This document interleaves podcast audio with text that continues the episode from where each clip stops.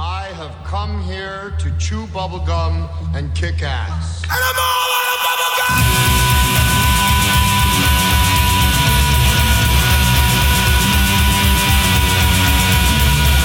Astro Radio Z is a horror, cult, exploitation film podcast by filmmakers, critics, musicians, journalists, and fans for the film obsessed. Here is your host, Derek Kerry. Thanks for tuning in, fine listeners of Astro Radio Z. I'm Derek, as always. And finally, you've heard his voice before on my show. La la la. Once, I, I believe it. The only time you've come on the show was for that witchcraft episode. Yes, Yeah. I think so. So the voice you're hearing right now is my dear friend and uh, cohort in many film projects, Mr. Jason Paul Collum. Say hi to my listeners, Jason. Hello, listeners. So we were just talking because obviously we've been involved with in many projects together, and we still are planning on making further content. I mean, the last thing we did together was uh, Shy. No. uh, no, it was Safe Inside, Safe the Inside. movie that still has not been released. Right. Supposedly later this year. Shot in 2012, Yes, in five days. five days. Well, Five days. six days if you pick, you count that pickup. There wasn't. It was a picture of a picture. That's all. I thought it We was like no a half pickups. day. Nope. Nope. No pickups. This is the only movie I've ever shot where we didn't have to come back, and the only thing I had to do was take a photograph of my refrigerator. That was it. Oh, that's right. That was the ice. The ice.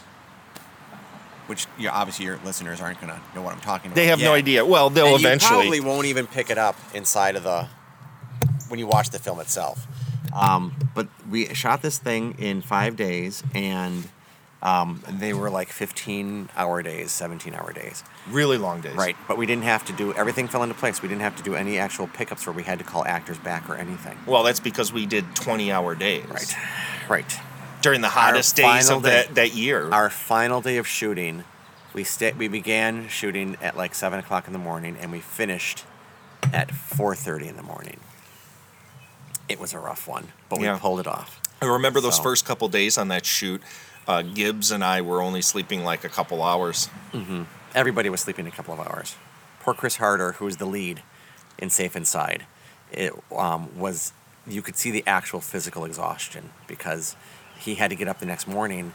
So he first fell asleep at 5 a.m. Yeah. because we wrapped at like 4:45 a.m. Yeah. He went to bed at 5 a.m. and had to be up at 6 a.m.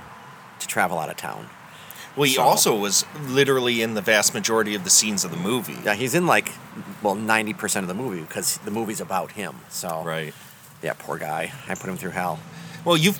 This isn't the first time he's been through hell. He's been in many of your movies. He's been in many of my movies. I love to torture my actors. Um, he was in. He started with me in Five Dark Souls, and then Five Dark Souls Part Two, and then Five Dark Souls Part Three, and then he went and he started getting real jobs out in Portland. Yeah. So he's been in Portland, and now he's been in um, quite a few movies that people know and TV shows. He was in Leverage, and he was on Grimm. Um, Oh, wow. I didn't know that. Yep, and he was in um, Extraordinary Measures with Harrison Ford, and he was in ugh, it's a Gus Van Sant movie, and it's not like little bit parts either. He's like legit like Actual like parts. he has multiple Supporting scenes. roles. Yeah, supporting roles in these films. So it's really cool that somebody that I went to college with because that's how we met to begin. Yeah. Um, and then I, I, he made his film debut. I, I believe with Five Dark Souls.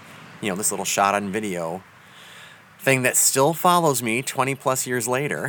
that um, we revisited. that we revisit, revisited. We did. We made it much better. Um, that he's that somebody has actually gone on from that and, Sure. and has a legit career. You know, so well, that's. Well, he's talented. That's why. he is very talented. Yeah. Yeah. Yeah. Well, let's go. Let's go ahead and tell the listeners about who you are. How did you, like, you obviously you've been involved and had a love for um, horror films, the vast majority of your life. How'd you get started to wanting to make your own films at all? I remember very specifically um, sitting in my bedroom. I was 15 years old. I had been a horror fan for about three years because it started around age 12. And I was watching Friday the 13th, the original. and the end credits were rolling, and I knew I had seen the film so many times that I knew like who the caterer was. I knew who like the the drivers were, you know, and I'm watching the names go up the end credits, and I just said to myself, I want to see my name in the end credits just one time in my life. I just want to do that. And that is that was the moment that I realized I wanted to somehow be involved in movies. I wasn't quite sure yet my specific role. Like, did I want to be an actor? Did I want to be a director and a writer? It was already more writing, directing than Yeah. acting. Yeah, yeah, yeah. Um, but Were I you writing knew- stories at that time of your own, or No, I mean I was writing short stories, not film, not for film. Just Mm-hmm. like I was writing short stories of my own, and then um, I'm gonna say it must have been right after that I wrote my first um, screenplay, which was Friday the Thirteenth Part Nine. At the time, because this would have been around 1989. Part Eight had just come out, okay? so I wrote a full script for Part Nine. Yeah. And I tried um, to get it to, into Paramount. Of course, nothing ever came of it. It's still sitting in my closet, and it introduced um, Jason's father, and it brought back all of the women who had been in the pre, who had survived the previous film. Interesting. Oh, I'm sure if I dug it out now, I'd be like, "This is a pretty rocking little script." It was supposed to bring back Corey Feldman and Something So, that we all dreamed about. Yes, yes. You know, I mean, it was like a fan script. Right. You know, um, again, it never made its way to Paramount. I submitted it to a couple different companies, and they were all like, "Thanks, but you know, we really don't own the property." So well, and they didn't want anything to do with those Friday films after. They didn't want point. anything to do with those films while they were being produced. Right. They yeah, they really didn't.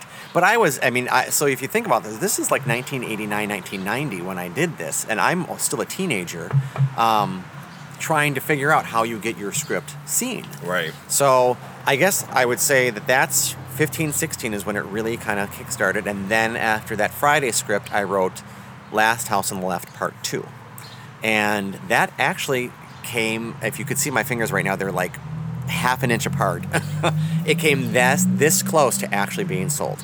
Who are you talking to about Um, that? I was talking to a gentleman named Phil Middleman at Kushner-Locke, who owned the rights at the time, and um, they held on to it for six months. It was a back and forth. Like this was legit. They sent it off to Jonathan Craven, Okay. who really liked the script apparently. Now this is all what I'm told. I never spoke with Jonathan Craven, Yeah. who was Wes Craven's son. Yeah. Um, but they were looking, they were considering it, and then they ultimately decided it was going to get an NC-17 because it's violent. It was. It was. what's it the was, What's the plot of it? it was um, it kind of uh, it, it reversed the sex roles. So it was two. It was a young man who had been abducted. So it was it brought back the character of Weasel, who had his dick bitten off in the original. film. Yeah. And he escapes from prison, and he has this horrid wife or girlfriend Mm-hmm. um, that he's on the run with. And I, I would have to go back and remember the script because this is How like does he exactly get a girlfriend when his dick's bit off? Well, Charles Manson had has been married, offered to be married. I suppose. You know, the, the the guy that blew up Oklahoma City, Timothy McVeigh. He got marriage proposals. Yeah, I mean, so it's like this was, you know, and this is kind of where I was pulling from was like this guy could have been the sitting in star prison. fucking of serial killers right, and yeah, right. yeah, yeah. So he gets out and um, he somehow gets onto a college campus and he ends up abducting a, a guy. So Weasel and his cohorts bring this guy out in the woods and torture the shit out of him, and then they take him to this house out in the middle of the woods, and it's just it's really gruesome. And the kid, um, there was a big gay slant to it because the kid was gay, so it was um, kind of October Moon ish. Which was a film that I did for those who don't know. Yeah. Um, it, so there was the the kid was gay, and because he was gay, he was tortured for it, and that's something that had not been done. That, thus far, as so far as I knew, you know, there were no horror movies out there where, where uh, there was a lead gay character, and who was being tortured for that as for the way that he was. Sure. But ultimately, again, it just it was going to be an NC-17, and they said we just we can't do it financially. We can't take the chance because they would want to release it theatrically, of course. Right. And they said there was no way this thing was going to get an R rating.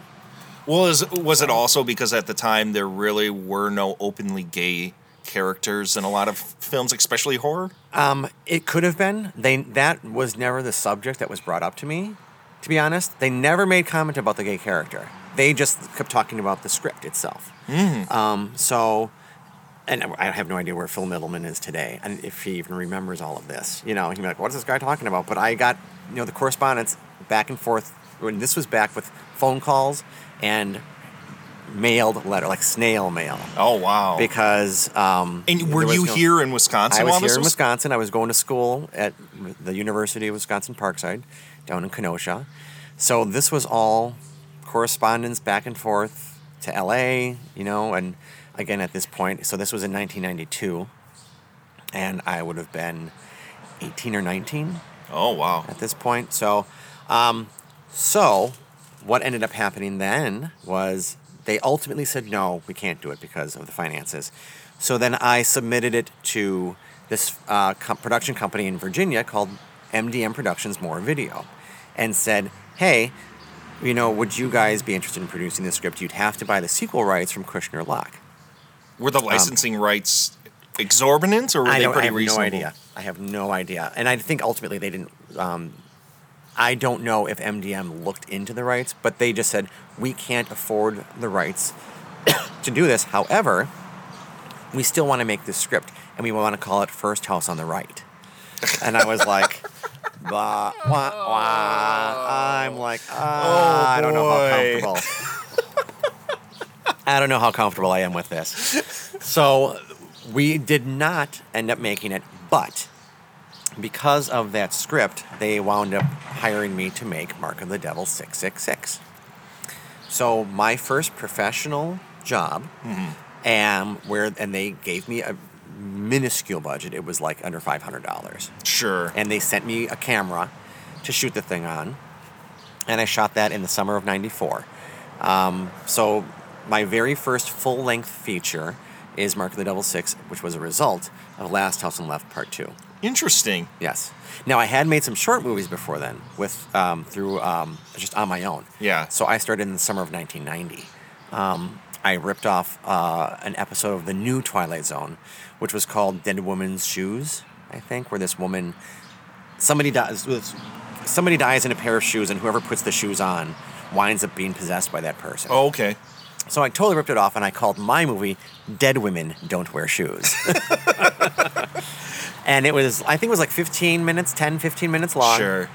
And I, you look back at it, and I'm sure it's absolutely horrible. I haven't seen it in 20 years. What did you want to do with it? Like you shot I- this thing. What, I sent it off to a couple of film festivals. I just wanted to make a movie. I really didn't want to like be this big director and and I mean I say when I say I sent it off to a couple of festivals, I think I sent it to like four Yeah. festivals. I just wanted to make a movie. Yeah. I wanted to see my name in an end credit somewhere. so you just grabbed a VHS camcorder or whatever you had and a Yeah. couple friends and decided The big fat VHS tapes. We Yeah. shot it on that. I had a, um, wrote my my ten page script, and we shot it in the summer of 1990, and had a blast with it. You Yeah. know, and um, uh, Karen Dilloo, who is um, been in many of my movies since, was the lead in that because she was my best friend. You know, one of my best friends, and my other friend, one of my other best friends, Michelle Fredericks. Um, kind of did additional stuff with me throughout the years. You know, so but so my first legit filmmaking as a director was Dead Women Don't Wear Shoes. Did you did you find it hard to get people involved with doing this stuff, or No, when you were that age, were everyone just gunk? me. Yeah. You know, and that, so that was in between my junior and senior year of high school. So when I went back in my in the fall of that year to for my senior year of high school, um, I was taking an English class. It was a writing class, and we had to do some big paper at the end of the semester. So I approached my teacher and I said, instead of doing this paper, could I make a movie? And she said, um, sure. So I gathered my friends again, and I did two. So I made um, first I made Eternal Slumber, which was very Slumber Party Massacre ish. So it wasn't a fan film of Slumber Party Massacre. It no, was, it was. it was it was. I mean, it's a group of group of high school kids who are having a slumber party, and somebody starts offing them. okay. Know, so it wasn't an actual slumber party massacre movie, but very blatantly inspired by it. Sure, sure, You know, sure. Did you find yourself writing a lot of stuff that was very inspired by Oh, yeah. all the movies you were watching? Yeah. So well, we did Eternal Slumber, and then after that, then for my finale for the class, I did Beware the Kind Stranger, which I can't believe both Eternal Slumber and Beware the Kind Stranger, I've never actually used those film titles. They're good. You know. Now, did you did you make anything? Uh, You made these films. I made these films, and then so and they were again. So Eternal Slumber was like 30 minutes long, and Beware the Kind Stranger was, oh my god, it was. Do you still have these I do. I do. They're Are they on just like a VHS? They're on the? VHS. I'll have to give them to you, and you can maybe. Oh, yeah, we need to do this. Okay, We need to do this. now, this. keep in mind, I could never make any money off of any of these movies Right. because um, what I would do is on one shoulder I would hold the camcorder, and on the other shoulder I would hold the boom box with the horror music, horror movie music. So you can't separate the two. The music is actually mus- playing. Were- Was it music from movies? Yes, from The Fog, from Halloween, from He Knows You're Alone, Happy Birthday to Me. Oh, wow. I mean, all the soundtracks from these movies are in my these little short films, but it, but because I'm I'm stealing, Yeah, yeah, yeah. you know, movie music, and it, again, it can't be separated because it's playing in the background while I'm filming. You're pulling a John Waters. Yes, absolutely. But interestingly, I actually used to be kind of halfway decent with editing around that because I would cut when there would be a lull in the music so that I knew that I could cut the two pieces of music together Sure. Um, so that the viewer wouldn't necessarily notice the break. transition. The transition Right, right, right, right. And I would then take my finished recordings and I would go down into my bedroom with and and I had a VCR attached to a VCR and that's how I edited. Ta-da. That's old school, man. That's really old school. That is nothing like the kids can do today. oh, you know. absolutely not. Well, thankfully, we don't have to Right, do that right. anymore. So, um, the only film that I did that I actually really tried to get into film festivals then and was my last um, feature that I did kind of like high schoolish, college-ish was um, it was called Suck 'Em Dry. Which was not what it sounds like. There's no subtext there. No, well, Was it a vampire film? the film? funny thing is, it was a vampire film, and I really did not even think about the fact that this was going to come off sounding like a porno. Mm-hmm. Did not cross my mind. In my mind, it was a vampire movie. I mean, it's by Suck 'Em Dry. We Yeah. were referring to sucking the blood dry, not the other thing. but um, it, it, I think we actually got it into one film festival. Don't even remember what the name of the thing was called. They played it. like, where were these film festivals? At? Were they around the local, like No, it was- regional No, things? no, it was it was around the country. It was so it was like wherever I would. There was an old magazine called Independent Video, as I Uh-huh. recall. Yep. Do you remember that? Yeah, oh, yeah. Okay, and it was a fan magazine. It's like a um, zine. Like a zine, yeah. Um, and so whenever, so they would list fan, they they would list Like in the back pages. In the back pages. So I would just submit it to these things, and it didn't cost any money to submit to these film festivals. Like nowadays, you have to pay like 150 200 dollars to submit your. Well, you didn't have thousands upon thousands of people submitting things. Right. Not back in the, at least in my experience back in that time, most people weren't make trying to attempting to make movies because they looked like home movies. Right, right. So, so I was so excited with how Suck 'Em Dry had turned out that we made two more. That's so there's Suck awesome 'Em Dry title. one, two, Now you- and three. Now you I, now I bet you there are there's a multitude of pornos. I'm sure. probably. You know what? I don't know. I don't know. I wonder if you Don't you don't want- Google it. It's probably gonna pop right up. Yeah, you know what's gonna show up on my computer, and it's not gonna be my movie.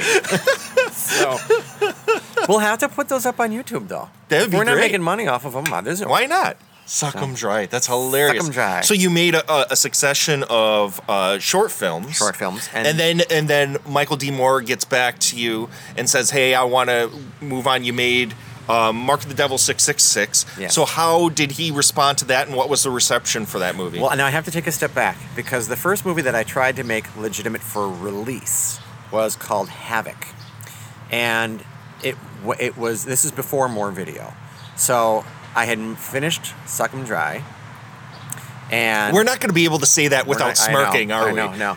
Um, and I saw there was a guy, there was an ad, and I think honestly it was in independent video. Uh-huh. And they were looking for indie movies to put out. So I called up this company and said, "Hey, I've got a full, I've got a movie called Havoc. Um, would you be- would you like be interested in putting it out?" And I explained to them, and they said, "Yeah, absolutely, send it in." Um, well, problem was I hadn't shot it or written it yet.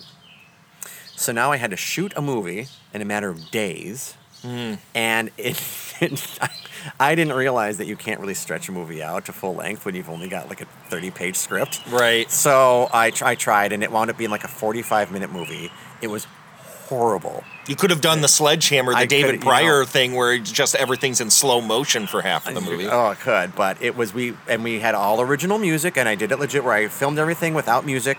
Mm-hmm. Um, and then you know, I, I had a guy, a friend of mine, put you know laid a legit score over it, a horrible score, but legit score over Sure. it. It had opening and closing credits, but it looked awful, and it was awful, and it was not a full length feature. So I went ahead and sent it off to this company, and I never heard back. Ah!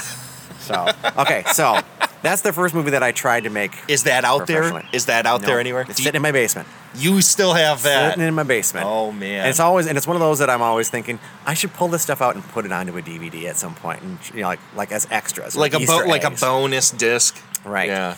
Um. So then, after that fiasco, and suck 'em dry. I'm gonna say that as many times as possible. Let's just keep saying it. Then um, we, I went into the last house on the left, which then turned into Mark of the Devil Six, and um, I was free to do whatever I wanted um, with Mark of the Devil Six Six Six. he didn't give you like a plot that you had Nope, to follow. He gave me like nothing. that. and here's what he didn't even give me: what part it was. He just said Mark of the Devil. He movie. said he wanted to make a Mark of the Devil sequel, and I said, okay, well, what part is it? Because I had heard of the original film, the Udo Kier, right, from like 1970. Yep. Um, so I'd heard of it, but I'd never seen it. And I said, okay, well, what part? Well, what part am I making? And he's like, I don't know. How did he come upon the the licensing Well, rights for that? here's the thing. I to this day don't know that he did. Oh, I'm sure he didn't. because it's you know it was shot in Europe. I, Europe, I think, right? I don't remember where it was shot. It's a European film, Right. Um, he's it had become public domain. Um, and I Or think he believes it was he public believes it domain. was public domain. So he and so his company was putting out the original film and had had it out on VHS for a couple of years, and they were doing really well with it. Um, so he wanted to make a part whatever, and um, I think he thought that because the original film was in public domain, or at least assumed to be, um, that you could make a sequel to a public domain movie, which I believe is not No, no, you, can cannot. remake that movie. Right, but you cannot. Oh, I didn't know that you could even remake it. No, well, well, that's what's being done with the Night of Living Dead movies. Why there's this multitude of Night of Living Dead remakes? It's because Oh. that name, that movie. As long as you're you're trying to remake that movie that's in the public domain, trying to do a version or spin on that, that's fine. But sequels, that means that that those rights have to revert to somebody. At least this is what I was under the understanding was that you can't make sequels to public domain movies without contacting, you know, the original rights holders. Okay, that's news to me. I, did, didn't- I, know you can even do that. I had heard that. I could be wrong. I could be talking, you know, out of turn here, but that was what I was always under the impression of. well, I'm sure that Mark of the Devil. Um, through my research, I found out that there had been five. There were three legitimate Mark of the Devils, one, two, and 3 Mm-hmm. Then parts four and five were put out. I believe, actually, I think it was by Tempe Video. Was or it one of those things where they took repurposed movies and retitled them? Right. So it was like a Virgin Among the Living Dead or something, and then the fifth film that was part four, and now and I can't think of what part five was. I actually found them on eBay with part four and part five. As really titled covers. it Yeah, because a virgin titled. among the living dead has been out there as a virgin among the living dead for Right. so long Yeah. So well, that was considered part four, and then part five was another Spanish. It was like a Spanish movie or something. interesting Um, so then I was like, okay, I can't find anything beyond part six or beyond part five. So this looks like it's going to be part six. Why wouldn't you call it six six six? Of so course. I made Mark of the Devil six six six, and at the time I'm 20 years old, and I'm thinking in my head, are we really allowed to do this? But you're getting paid to do I'm it getting why paid not to do it. Why not? Yeah, So- just go for it. So I made it. Um, it was uh, filming was fine. Yeah. Um, but the final product was a piece of shit. It was, and and not so much through my own fault. I think the f- movie itself is watchable. But the what he essentially did was he took my rough cut and laid really bad music over it.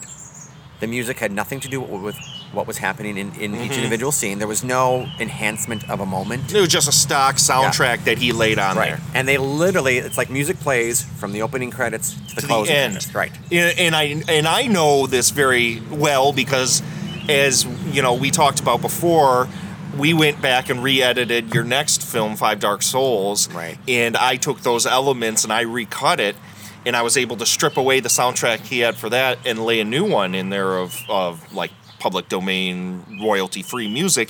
And I've actually done the same thing for, for for this film, Mark of the Devil, and I have it at home right now. Mm-hmm. And it was easy to do because the left channel was all your raw dialogue, and all the right channel was this horrible stock garbage. that had it wasn't even horror movie music. That was No. the part that floored me. There was like there was like heavy metal and there's country and It I made mean, no it- sense. Yeah, it was literally just songs that he had picked up from film from and it music festivals. obscured it obscured all the dialogue so it was just like you're so you're one here's the first knock you're watching a shot on video film from the early 90s without a real edit. which which felt like an assembly edit to be Right. honest i mean because when Which you're is what it was. when you're cutting back and forth between vcrs to vcrs Yeah. you can't get fine edits No.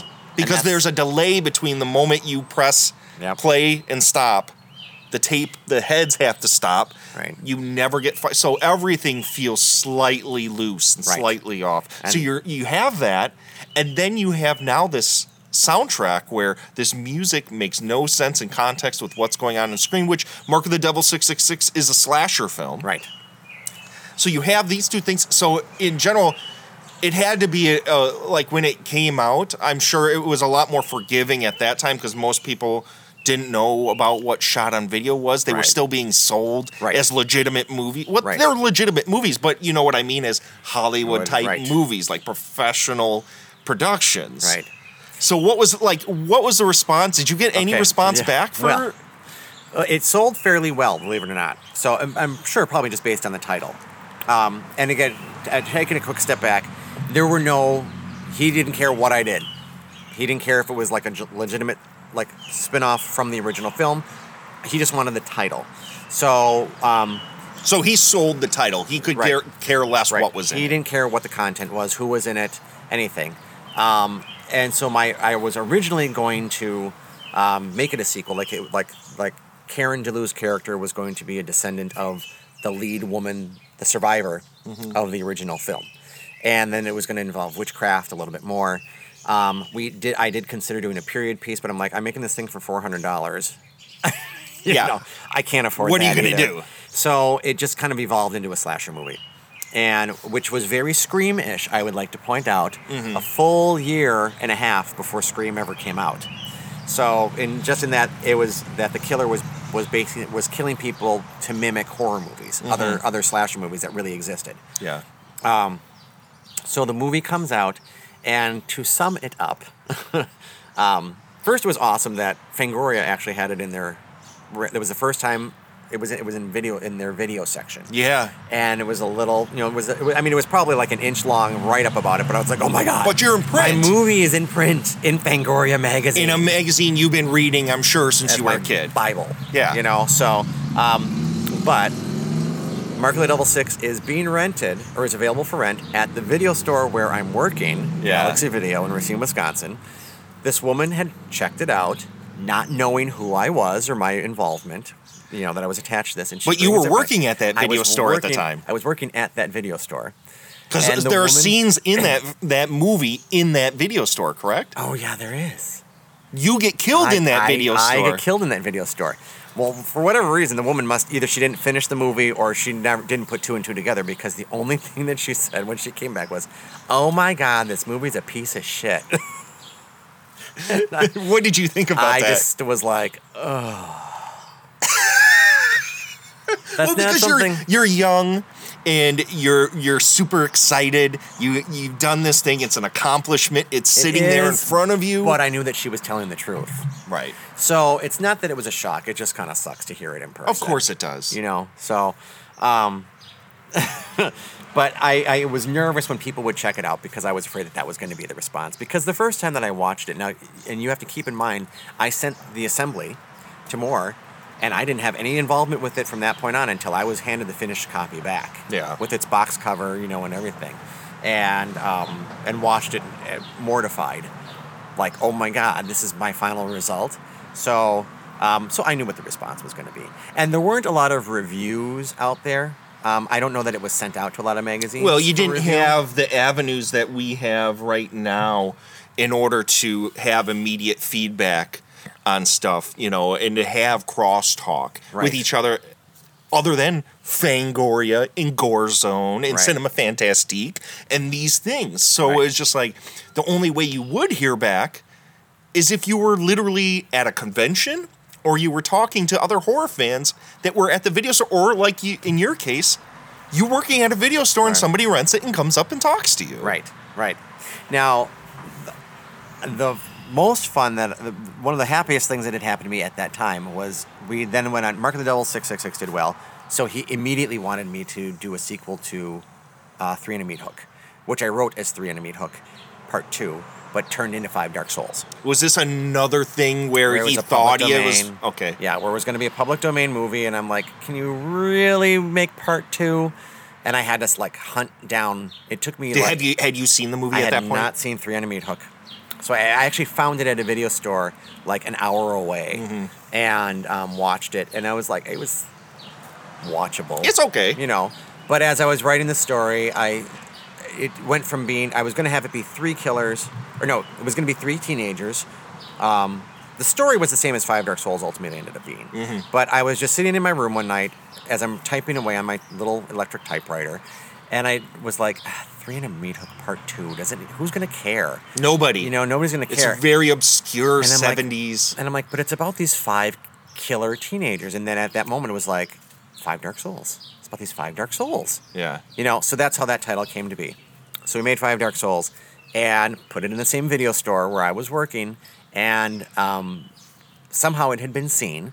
And um, I was out in public with Karen Dilloo, and somebody recognized her.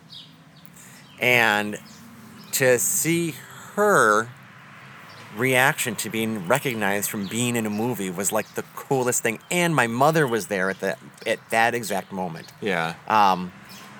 So for my mother and Karen to both kind of experience be that recognition of I now have done something and somebody's being recognized for it. For it, it. doesn't matter that it's that the woman didn't know who I was. Sure. It mattered that Karen knew. Did you feel proud about oh, that? Oh, she was very proud. She was Yeah. kind of like, you know, the movies were kind of jokes to her. Sure. I mean, she took them seriously as an actor. Karen. Okay. Yeah. Sure. Sure. Yeah, but she took it seriously while she was as an actress. Right. But she knew what they were. Yeah. You know, she, so like we're making these movies for four or five hundred dollars a piece. You know, a hundred people are going to see it, maybe. Right. You know, so um, but to have my mother there too, to to see that one of my films had actually been seen Yeah. by somebody that we didn't know. That was like this big moment. And I got my very first fan letter ever from a girl named Rachel Grubb, um, who I now communicate with still on Facebook, Oh wow. um, was about Five Dark Souls. She wrote, hand wrote me a letter in like 1996 or 97. F- somehow figured out my address. I had yellow page, white pages, whatever. Yeah. And uh, so that was the first, and she, that was the first family letter I ever got. That's awesome. Now, it's So- funny that that would be the movie that she was recognized, even though the cover of Mark of the Devil is her straddling this Ouija board. she is so thrilled with now that she's a mother. I bet. I bet. And that's I I, I know because talking with cats that like this kind of thing and were around at that time and had got the tape. That cover comes up all the time. Does it really? Oh yeah, because since we subsequently went back and redid uh, Five Dark Souls, um, people come to me and talk to me about it, Uh-huh. and that always comes up. Like, yeah, man, I had that tape, and man, I have them all, and I'll get pictures of people that have all of your MDM movies That on VHS. Still. Crazy. There was. I only know of one guy who sent me a picture of his collection of all of my movies from MDM. Yeah, That and he had other stuff too. And that and, then he uh, he actually I think front faced the Mark of the Devil uh, VHS. Yeah. And that was the one that I was like, what? that's a great trashy cover. Oh, it is. I love it. She hates it, but I love it. Of course I- she hates But it. But I think she she's now. She used to be kind of mortified by it, but now I think she kind of gets a kick out of it. Like, because we just I just posted something on Facebook the other day. Um, it was an ad for Five Dark Souls Part Two that I came across. Mm-hmm. But in the bottom corner, part of the ad was that you shows the box cover for Mark of the Devil Six Six Six, Ah. And she and she just responded. She's like, "Oh no, where did I put that Ouija board?" So she's kind of she'll I think she's she gets a kick out of it. Yeah, now, right. Well, know? she's so far removed from it at this point that Right. any social media presence that it comes up is fleeting Yeah. at best, right? That's crazy though that people actually talk about that cover still. I think people t- talk about because you know probably a good five years ago there was a shot on video resurgence Mm-hmm. where people you know the VHS market started coming back and we all tried dipping our hands in there to to ca- catch some extra dollars. But there was some somebody sold, and it wasn't me. Somebody sold a VHS copy of Five Dark Souls for hundred and fifty dollars. wow. that dropped dropped my jaw. I was like, first of all, that's what the movie was made for. And d- did you You know. immediately want to start posting all of your your copies? I did, but I don't have any more anymore. My v- I don't have a VHS player anymore, so I can't burn any copies. Wait, wait, wait, wait. So you have this now, My- V- my listeners. let's step let's let's step back, listeners. Yes. You walk into Jason's house, and one his living room is basically a movie collection. Mm-hmm. You have because you worked at that video store for so many years. You have this huge VHS horror Oh, yeah. collection, so I- you can't watch any of that shit anymore. I can't watch it because my VCR doesn't work. So I need to just I need to find a working VHS player and probably hook it up to another TV. It's I, for some reason it's not working with the new TV set that we have. Oh, okay. So I need to figure that out because I literally have about two thousand VHS tapes in my I call it my red room Yeah. that I would love, and these are movies that are not on DVD. Yep. So, and you know, I tell my other half, like, if I die, there's a lot of money in that room, and he kind of chuckles it off. He's like, "Yeah, whatever, VHS tapes." I'm like, "No, you don't understand the money that people are willing to pay for some of this stuff." I sold a, a, a clamshell box of Driller Killer for like sixty bucks. Mm-hmm. You know, and there was another one. It was a Herschell Gordon, maybe Blood Feast or something, that I got. Up Was it the old big box the old big clamshell box? Yeah. with her with her tongue ripped out and all Ripped that shit? Yep, and it sold. I, I it wasn't hundred dollars, but it was close to it. Hmm. You know, so I'm like, you have to understand. There, there are these people out there who are these enormous fans, and they want it on VHS. They don't want the DVD. Yeah. You know, there were people when we put Five Dark Souls out on DVD. They were like, "Feh," they want the VHS. So, I'm It's like, a but gimmick. the DVD version is so much better. Well, and now that movie subsequently is up on uh, YouTube on Kings Yes. of Horror Yep. on their channel. And I tell you to go and watch it, except that I'm not making any money off of it. So that's where our conversation has started right before the podcast. So let's talk about that a little bit. So, so YouTube. So here we are. Um, you you made this uh, succession. After that, you obviously you made uh, two more Five Dark Souls movies, Parts two and three. parts two and I three. made part two in '98, and I made part three in 2003. Part three has never come out, so we've never seen part three. Um, I never finished it. We shot about 75% of the movie, and one thing led to another, and it just didn't get done. Yeah. And I always said, I'll go back next year. Next summer, I'll regather everybody. Well, Yeah. I'm to tell you right now, this is 15 years later, and people aren't going to look the same. no, most of them are moms and dads now, so they have no interest in coming to coming going somewhere to spend a Saturday afternoon shooting scenes with my. I'd have to dig out my old VHS camcorder to Yeah. finish so that it looked the same. right. You know. So, um, and then in between those movies, I made Julia Wept, which was in 2000, which was a short. It was 30 minutes long, and that is what I call the movie that actually got me professionally hired.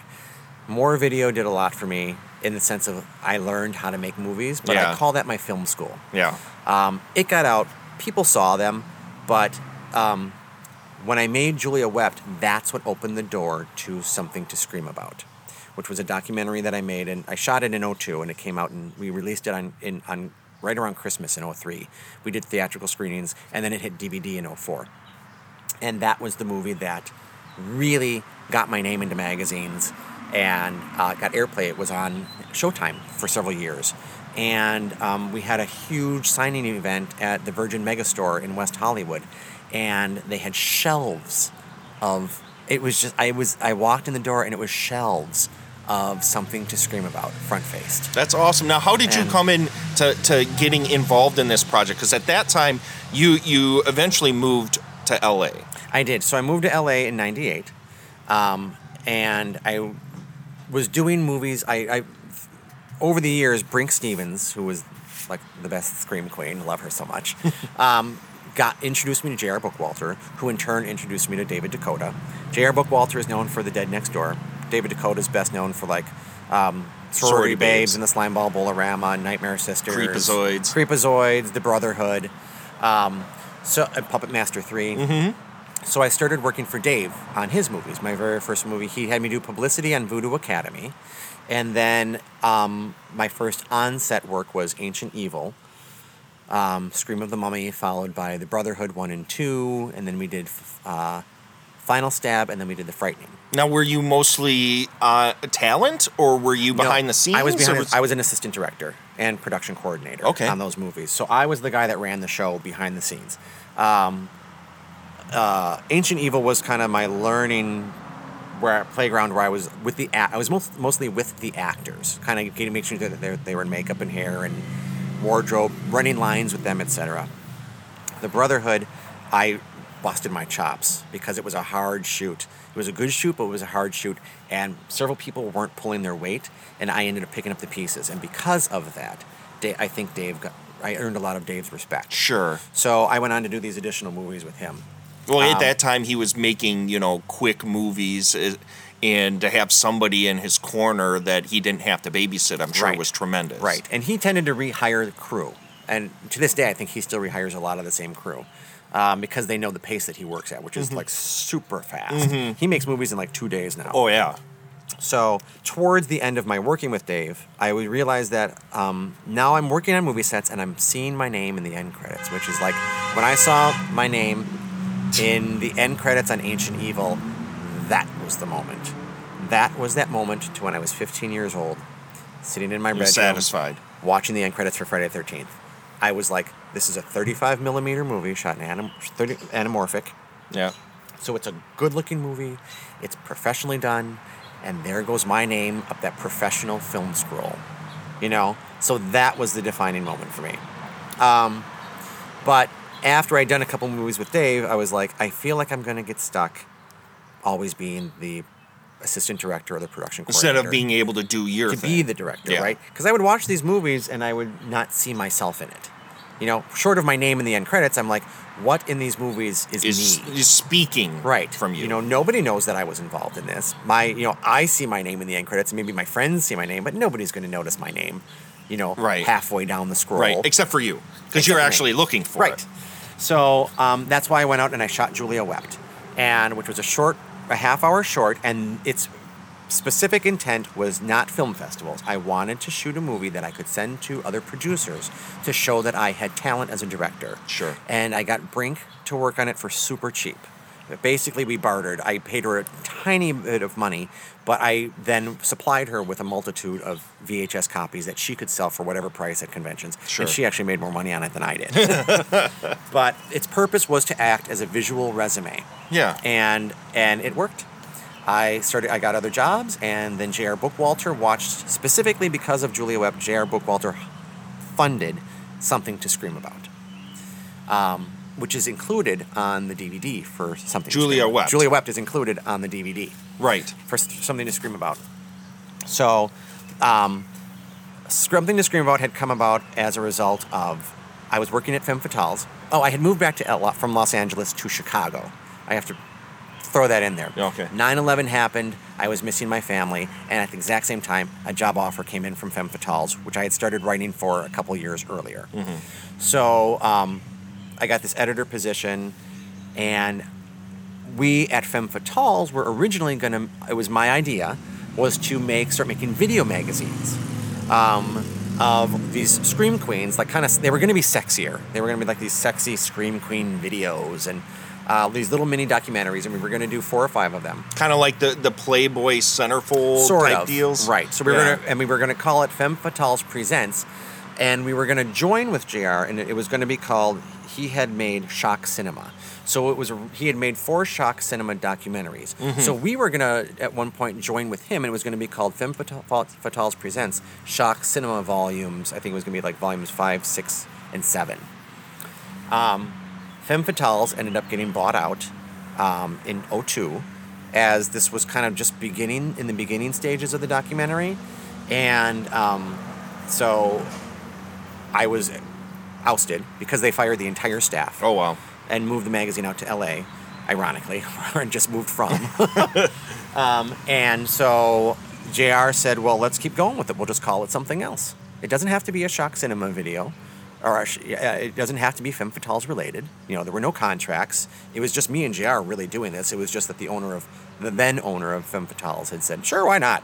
You know, so um, so JR put up the money, and I gathered all of the B, the B movie actresses that I had come to know personally through the interviews that I had done with them for Femme Fatales, which was, you know, Judith O'Dea and Julie Strain and Brinke Stevens and Felissa Rose from Sleepaway Camp and um, Duff from Subspecies and Debbie Rochon and you know all, All the big great- girls from that the- era. Yes, yes, Yeah. and I even mingled in then some from the Slumber Party Massacre movies like Deborah DeLiso. Deborah DeLiso. Deborah DeLiso from we Slumber. Party Massacre. And so I was getting all of these girls to come in, and we had Ariauna Albright, who had done a bunch of Tempe movies. Right, bloodletting and, And Lilith Stabs, Yeah. who was kind of starting to do a bunch of stuff right in that time. She was kind of rising in the in the the really independent market, Mm-hmm. you know. So, um, and we just shot it. Um, in this, and I came up with the title. That is one thing that I will say I'm good at is coming up with movie titles.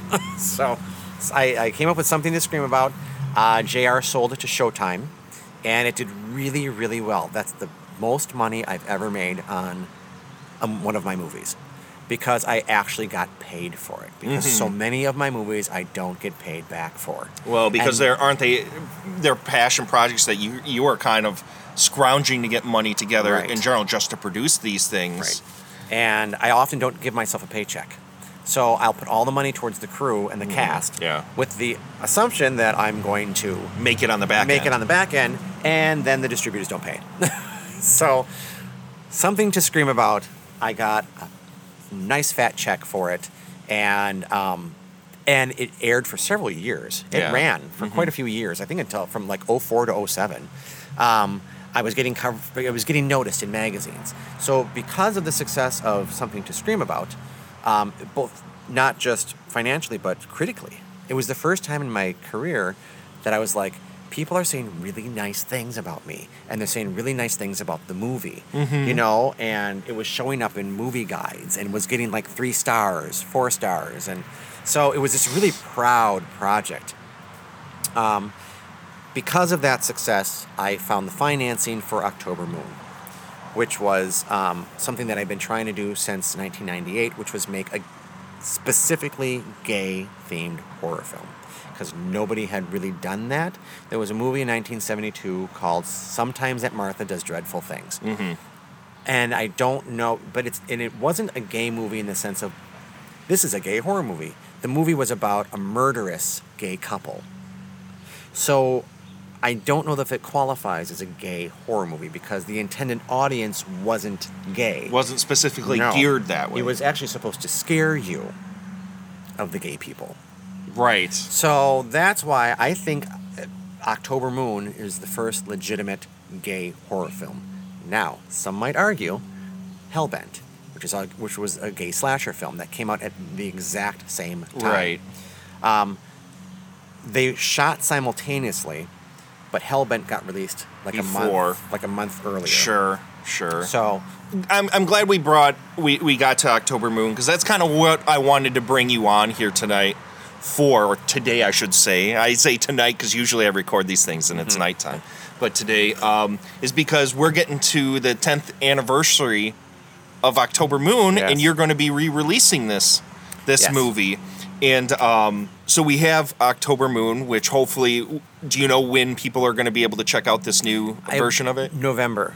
We were aiming for October, but we didn't get the art in time, so um, we missed the we missed the the, the date because we have to you have to do it like X number of months in it, like six months in advance or something with the distributor. So it's going to be going out through a company called VPD. I think it's VPD. Um, it's still being released by Tempe, but they're going through a new distributor who is in. I see it everywhere, all these different magazines. So it's out there. yeah Um, and it should be so now it looks like it'll be the, the very beginning of November is my expectation. So we're still within the 10 year anniversary frame. Um, now this is the 10th year on DVD because the movie was released in 05 theatrically. And when you say theatrically, did you have a limited release, or was it just like a like a local release? We uh, it showed throughout Wisconsin We got a screening in Chicago. We screened it, I believe it screened out west. Um, it was not a lot of theaters. It was like five or six theaters, so it was extremely limited. And then we also, at the same time, we were screening it in bars. So we were going to all different gay bars, and we were screening on college campuses. Um, and it was doing really well. We got a really great reaction to it. So that was until Screaming in High Heels came along. October Moon was actually my proudest accomplishment because it got so many positive reviews. Right. Did you did you feel compelled as an openly gay man to want to to start telling stories like this because there's really nothing at least at that time now it's a much more open market Right. um, not just in uh, temperance wise but just like from content wise there's much more of this type of uh, Right. content out there but at that time there really was there was Nothing. nothing out There there did you feel like you wanted to see that kind of Yes, things It was something that I wanted to see. And again, October Moon goes back to 1998 when I was thinking to myself, there isn't anything for me. right Everything is boobies, Yeah. and you know, and it's and and there's there's no there's no gay horror for sure. Um, David DeCoteau in the late 90s was kind of toying with homoeroticism in his movies, Right. like The Brotherhood. But it was more innuendo than it was anything. They were those were still being sold as movies for girls. So it was guys in their underwear, but they weren't kissing. There was nothing romantic between the guys. It was kind of implied Sure. Yeah. that maybe they could kiss, but it never happened on screen. Mm-hmm. So it was just guys walking around in their underwear and sexy boys. But again, he while he was promoting it in the gay market, it was still all of his movies at that time were being promoted as movies for girls. You sell more copies to the straight audience. Sure. So I was very determined to make a gay horror movie because it was something that there was there was nothing there for me, and I was like, this has got to be a market that nobody's tapped into. And I met with Charlie Band at Full Moon um, about that, and he never took it anywhere. He he didn't seem He doesn't seem like the the kind Yeah. of person that would be interested yeah in he doesn't want to see dick wiggle on screen. Of And, uh, course. he likes girls, you know. Of course. But um, so my thought was, I'm like, this could be huge. Nobody has done this before. So did you pitch this to JR I pitched it to Jr. and Yes. what was his reaction to this? Absolutely. He was like, absolutely. I totally. He JR was on board 100%. He got it instantly. So, but it was my job to go out and find the money for it. So, um, due to the success of Something to Scream About, I almost immediately found investors once Something to Scream About came. So, I went back, I, re- I retoyed the script because originally October Moon was more of a slasher movie. So, And now in its current form it's more of like a fatal attraction. Fatal Attraction, lo- uh, like Yeah. a, a love triangle that goes really, really bad. Yes, yes. Um, and it is also largely a true story. It was based on my father's experience Mm. of coming out of the closet. So do you want to quick give a synopsis as to what October Moon is? October Moon is there's a young man who is engaged to be married and he has a very strict Catholic mother and he gets hired at this new job, meets his boss who's very attractive and um, which and it, he kind of slowly throughout the course of the story begins to realize that he himself is gay. yeah. and the boss is gay and has a partner. So story A is the coming out process of this young gentleman who who is very confused and conflicted because he's engaged to this girl and he's got this mother who he knows is not going to approve. And, and the B story was the already gay man and his partner who are played by Jeff Dylan Graham and Sean Lambrecht. And the, the confused guy is played by Jared Howard. Um, so you've got they're they're having struggles. So I was trying to portray a positive gay character Just a normal a normal couple. everyday couple.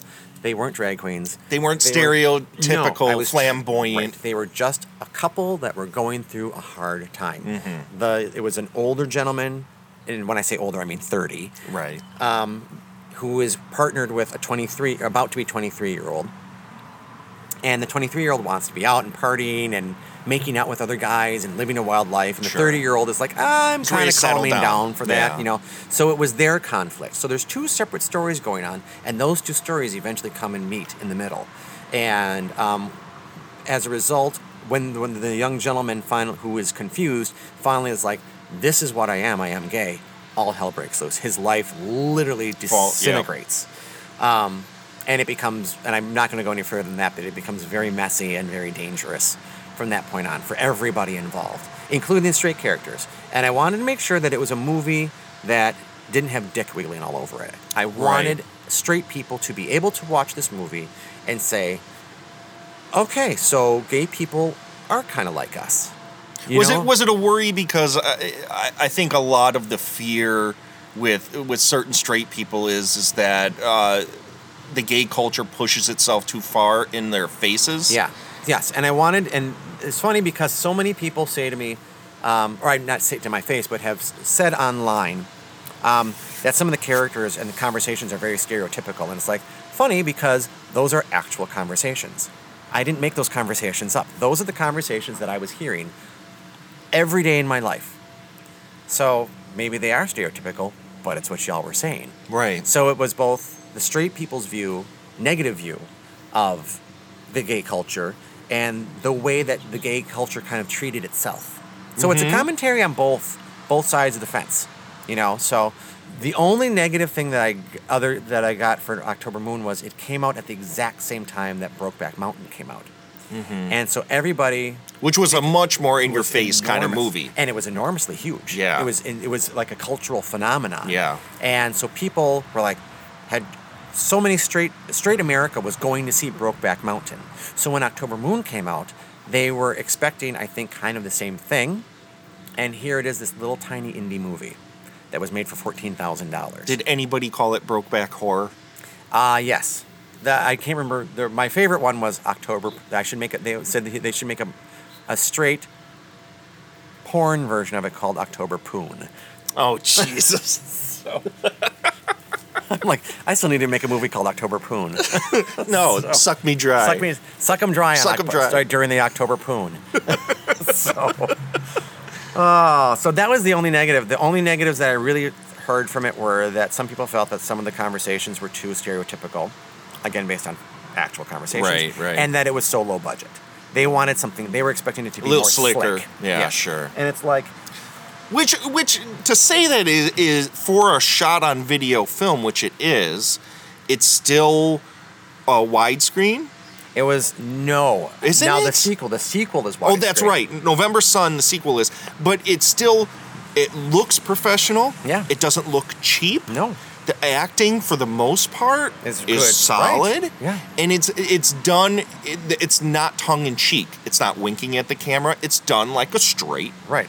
I, I hate to say straight film, but you know what I mean. Oh, yeah. Like a regular film. Absolutely. Yes. And that's was that was my aggravation with it was if you're going to base this movie entirely on the on the opening credits and you, if you start watching the opening credits and you see that it's a low budget movie that you're not going to give it a chance because it's a good movie. Mm-hmm. And I'm not going to I I will pat myself in the back a little bit for it because here it is 10 years later and I still get at least one fan letter usually through Facebook a month minimum monthly. This is a 10 year old movie. Yeah. You know, I don't get anything for Mark of the Devil 666. I don't get anything for something to scream about anymore. Well, unfortunately, though, well, something to scream about still out there, but those other movies haven't really been re-released. No, they're, but but they're forgotten. Right. You know, they're forgotten. I get stuff for Five Dark Souls every once in a really long time, but October Moon, minimum of one new person a month contacts me about it, just saying that they just seen it somewhere on YouTube or rented it or Mm-hmm. wherever, um, and so that's so that that it, it has. I don't know that legacy is the right word, but that it's it has impact. it has had it had an impact and Yeah. the, the fan letters that i got at the time of its release one in particular came from a man in texas who said this is one of the most important movies i've ever seen in my entire life you don't know how much this has affected me and i'm thinking about coming out to my family because of it he was a closeted man Yeah. so to be getting those kinds of letters back then and to still be getting praise for it today from strangers yeah. means that I did something good. So if you're going to turn your back on it during the opening credits, where you haven't even let the dialogue begin, because you're like, oops, low budget, yeah, not interested, then you're missing out. And that's not to say that you're going to love it, because There's there's, nothing- a lot of people who hate it. There's a lot of people who hate it. You know, they're like, what a piece of shit. Yeah. You know, uh, bad acting, stupid story. Why do you have to make a movie? This was the one I heard all the time. Why do gay people have to have horror movies? Why do straight people have to have horror movies? Yeah. But I heard it all the time, and I heard it even more when part two came out. I was standing in a convention in Chicago. People didn't know who, like didn't know who I was. I because I wasn't at my table. I was walking around and I was putting flyers out for October Moon 2, November Sun. And right after I'd walked away from the table, there was had been a line. I think there were a line of people to go see Robert Englund was signing. Yeah. And so there was, there was a table of Elm Street fans, and this girl looked at the flyer and said, "Ugh, why do gays have to have their own movies now? Do they really need them?" I'm like, "Bitch, I'm standing right here." You know, like, but that was that's the mentality that I was kind of up against, and that was why I felt You had to do I this. I had to do it. Yeah. And, they, and again, October Moon 1 and 2 are not meant solely for gay people. I don't think so at all. I think they're very universal stories. And if you switched out the characters, this is what's intrinsic to it. You switch out the characters' orientations, Mm-hmm. it's still it's a story about people Right. and relationships and Right. dealing with hardships and how to be yourself and Mm-hmm. be genuine. And they're they're important films. Now, um, in light of all of the shit that's gone down in the last couple weeks, you know, we had this huge mass shooting at that gay club down in in Florida. People, you know, we've come a long way as a country, I think. Mm-hmm. Right. Now we finally have universal gay marriage across the board, but there's still an inherent prejudice. Yeah. Well, and this is It- something interesting that somebody just that somebody pointed out this past week as a result of on Facebook, um, which is when France was attacked. Yeah. Would you say eighty percent of people on Facebook made their um, Yeah. their cover photo? They put on the the, the France flag. Yeah. Um, Sandy Hook. You know, every time each of these things happens, people put the image over their over their cover photo, right, on Facebook.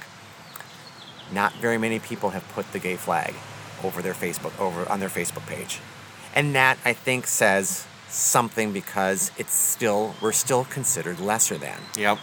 You know, um, there are so, and now you even see people, these ministers and the holy preachers that have actually said on camera they should have taken out more of them.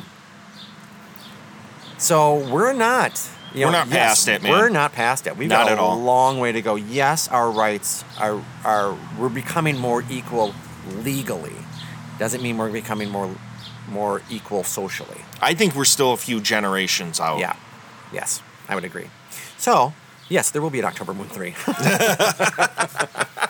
The underlying yes, current. there will. And it's funny because I, I've had many people say to me, um, oh, it's okay to be gay now.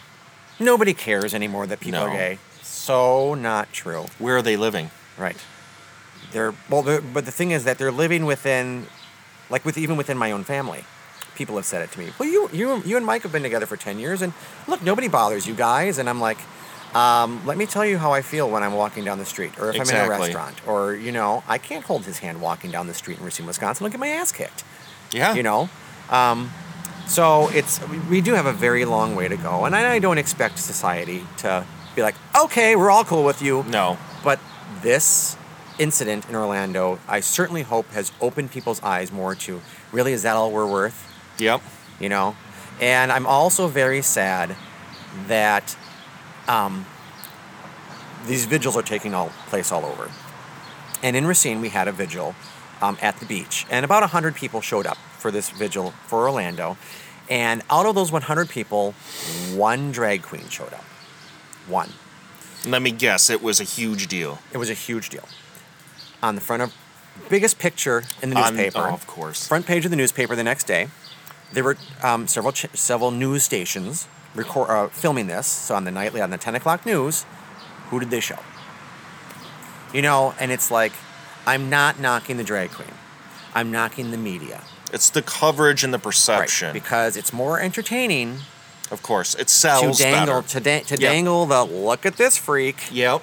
you know, to the general public than to show the 99 other people that were there who are just, Just everyday people. people. And again, I'm not knocking this drag queen. That's not my Absolutely not. I'm knocking the media's portrayal because you just did.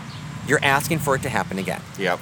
This this very picture in the This is newspaper. the this is the is straight why- man fear Right. right, here. right Is this. And this is why that man walked into that club. Yep.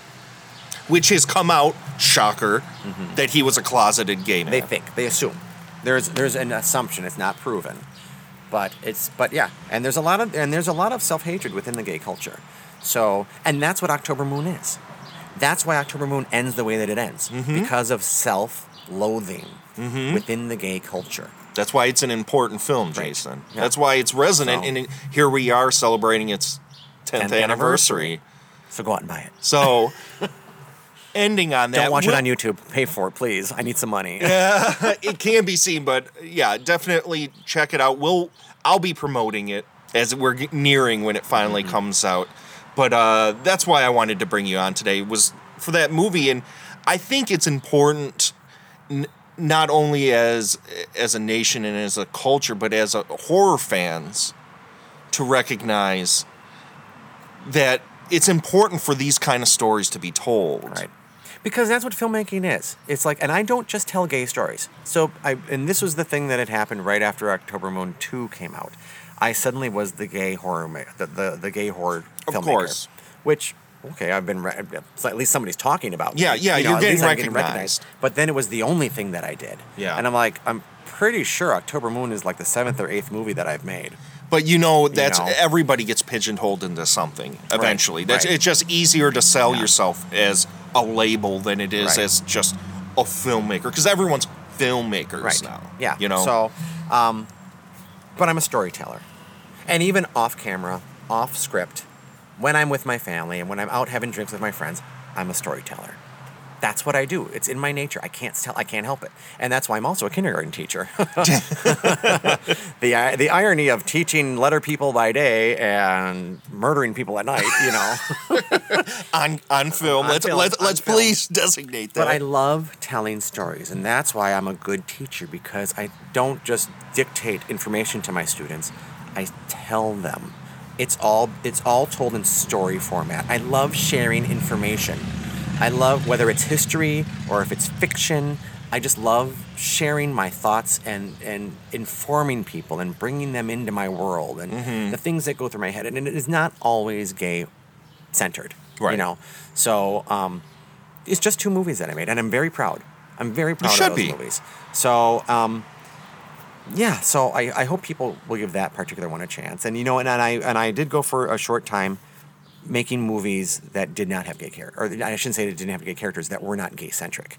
I made Shy of Normal, which was a comedy. Mm-hmm. I made then I made several documentaries. I did Sleepless Nights about the Slumber Party Massacre films, and I did Screaming in High Heels, you know, which was about Brinke Stevens, Linnea Quigley, and Michelle Bauer. And um, then I made Help Me Out Here. shy of no or not shy of no um safe inside. Safe Inside, which is going to be coming out at the end of the year, which is my understanding. We've been saying that for 5 We've been years. saying that for now. five years, four years. Four years. It Four- feels like four- five. It's almost five. It's going to be five years next. It's four years this month. Yeah, actually, man, that's Not- crazy. yeah, June. I think we started filming on June twenty first. Yes. Yes. Of 2012. yes. And the only reason the movie hasn't come out is because we did some CGI that took some time. I ran out of money. Yep. So then you start paying out of pocket because we went through all the investment money. Yeah. So that's the other angle of being an independent filmmaker here. It's like you get money, but It goes quick. it goes very quick. Very fast. And then you got to start get, taking on extra jobs and Yeah. you know, and, and hope at the end that it's a good movie that people are going to talk about ten years later. Which October Moon is. So, Jason, we'll come back and we'll do this again and maybe get into some of this other stuff Yeah. some other time. But uh, thanks for coming on. Thank you. Eh. and by the way, I also had a book that just came out a couple months ago called Basements. You can go on Amazon, and I'm totally being a whore right now.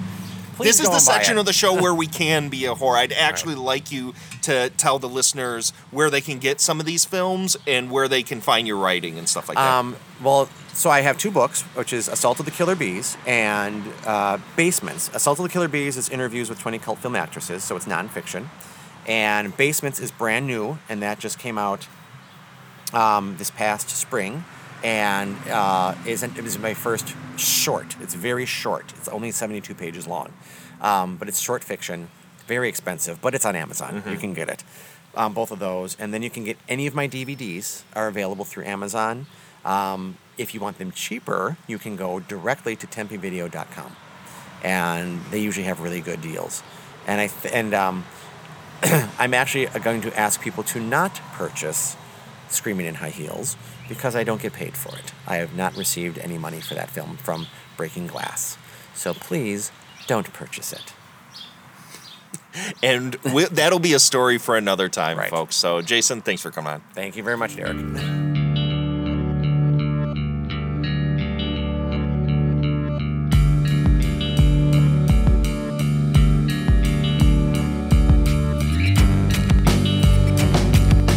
find Astro Radio Z on iTunes, Stitcher, TuneIn, Spreaker, YouTube, and anywhere that podcasts are found.